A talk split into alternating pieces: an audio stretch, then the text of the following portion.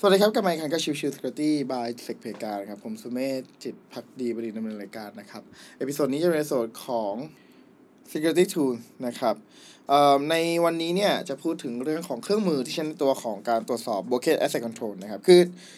อย่างที่แจ้งไปก่อนหน้านี้ครับ ในช่วงของ เมื่อวานนะครับ พูดถึงตัว Broken Access Control vs ตัวของ identification and authentication failure ซึ่งแน่นอนโดยปกติ identification and authentication failure เนี่ย ก็จะพูดถึงเรื่องของพวก brute forcing tool ต่างๆ นะครับแต่ว่าถ้าเป็นเรื่องของ broken access control เนี่ย เราอาจจะไม่ค่อยได้พูดถึงสักเท่าไหร่นะครับ ดังนั้นเนี่ยก็เลยหยิบยกมาว่าเป็นเครื่องมือที่ค่อนข้างจะแนะนำในเรื่องของการทำงานนะครับ ใน part หนึ่งคือตัวของ auto repeater นะครับที่เป็นเครื่องมือ หนึ่งในตัวของทาง Burp Suite นะครับ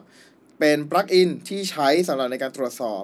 การเข้าถึงใน part ต่างๆ ในสิทธิ์ต่างๆนะครับ ซึ่งแน่นอนว่าในตัวของ auto repeater เนี่ย มันจะมีข้อดีคือเรื่องของ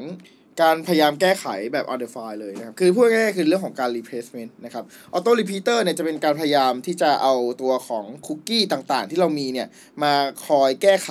ในตัวของ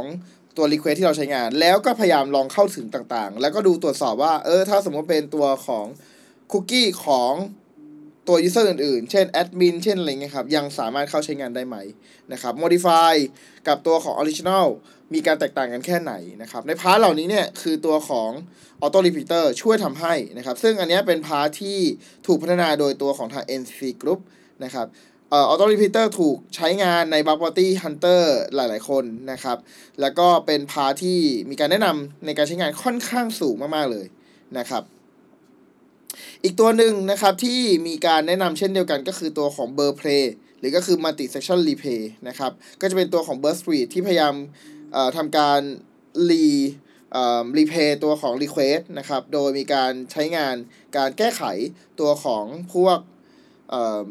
คุกกี้หรือว่าตัวของ part ข้อมูลต่างๆนะครับ อันนี้ก็เป็น part อีก part หนึ่งที่มักมีการนิยมในการใช้งานเช่นเดียวกันนะครับ อีก ปลั๊กอินตัวหนึ่งนะครับ ที่แนะนำก็คือตัวที่ชื่อว่า Autorize ครับ Autorize ครับ O A U T O R I Z E นะครับตัวของแอปพลิเคชันนี้ก็จะเป็นคล้ายๆ กับตัวของ Auto Repeater นะครับ ก็คือเรื่องของการที่เราทำการ record ตัวของ authorization token ไว้นะครับ แยกระหว่างตัวของ low privilege หรืออีกตัวของเป็น privilege อาจจะเป็นเท่ากันก็ได้นะครับ อีกอันหนึ่งนะครับ แล้วก็ทำการมีการระบุว่าเราจะ injection ตัวของ authorization header ตรงส่วนไหนยังไงนะครับ แล้วมันจะทำการตรวจสอบให้ได้ว่า ระหว่าง unauthentication กับตัวของ authentication นั้นมีความแตกต่างกันยังไง หรือถ้าเป็นตัวของ authentication กับ authentication ด้วยกันเอง มันมีการ cross ยังไงกันได้บ้างนะครับ อันนี้ก็เป็นเครื่องมืออีกตัวหนึ่งที่แนะนำเช่นเดียวกันนะครับ ดังนั้นเนี่ยใน part ของตัว plugin ที่ถูกใช้ในตัว